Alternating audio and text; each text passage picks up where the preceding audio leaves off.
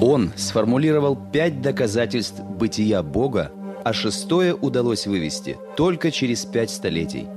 Католическая церковь признала его труды единственно верным философским учением. Ангелического доктора Фому Аквинского уважали даже его противники, которые говорили «Уберите прочь Фому, и церковь разрушится».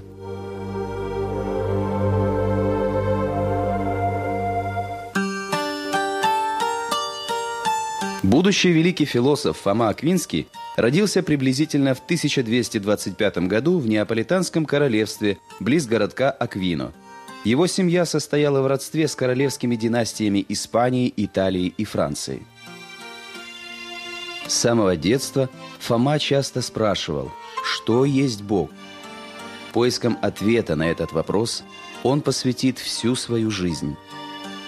Уже в пять лет мальчика определили учиться в монастырь бенедиктинцев. Свое образование он продолжает в университете Неаполя и, повзрослев, принимает решение вступить в орден доминиканцев, известный своим аскетическим уставом. Но влиятельные и богатые родители желали видеть своего сына аббатом Бенедиктинского монастыря, а Фома, которого не интересовала карьера, желал бескорыстно служить церкви. Доминиканский орден послал его на учебу в Париж. Но по дороге Фому схватили его собственные братья и увезли в родительский замок. Заточенный в крепости, Фома продолжал учебу. Он штудировал метафизику Аристотеля и практически выучил наизусть священное писание. Братья пытались подвергнуть Фому плотскому искушению и привели к нему юную куртизанку. Но Фома прогнал ее – размахивая выхваченной из камина головней. Не сумев переубедить сына, родители смирились с его выбором. Получив свободу, Фома принял монашеский обет и в 1245 году отправился в Парижский университет. Он стал учеником Альберта Великого, одного из классиков средневековой схоластики – Молчаливость новоиспеченного студента многие воспринимали как отсутствие интереса к учению. Но после блестящей защиты Фомой одного трудного тезиса Альберт воскликнул «Мы называем этого человека немым быком, однако если он промычит, то эти звуки услышит весь мир».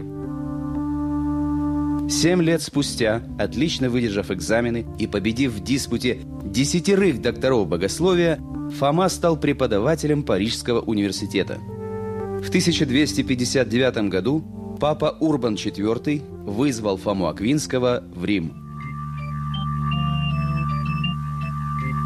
В середине XIII века церковь искала человека, способного переосмыслить учение греческого философа Аристотеля в духе католицизма. Выбор пал на Фому.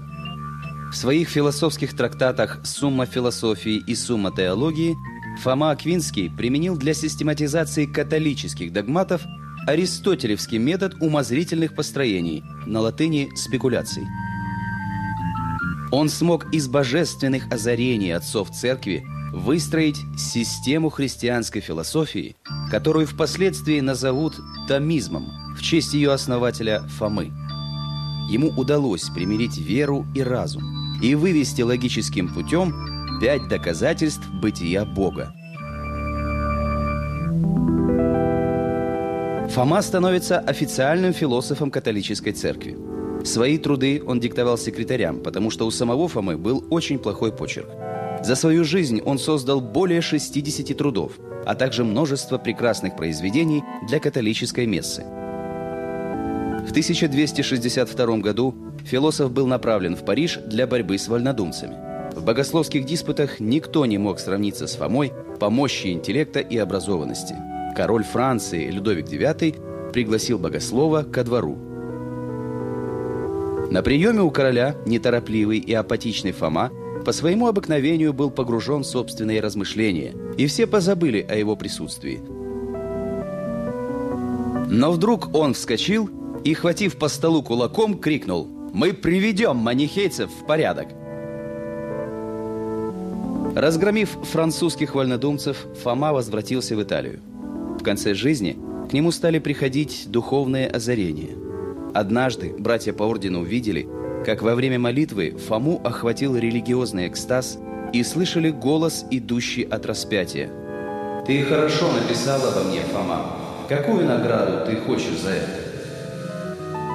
Фома ответил, «Ничего мне не надо, кроме Тебя самого, Господи». Вскоре после этого Фома прекратил заниматься философией. Он говорил, «Для меня открылись такие тайны, что все, что я писал прежде, кажется мне имеющим немного цены».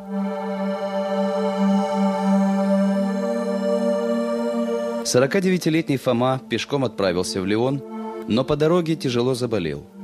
Смерть настигла великого философа 7 марта 1274 года в Фоссануове, в монастыре бернардинцев. Через полвека Фома Аквинский был причислен к лику святых. В 1879 году томизм был официально признан единственной истинной философией католицизма, а Фома объявлен самым авторитетным католическим ученым.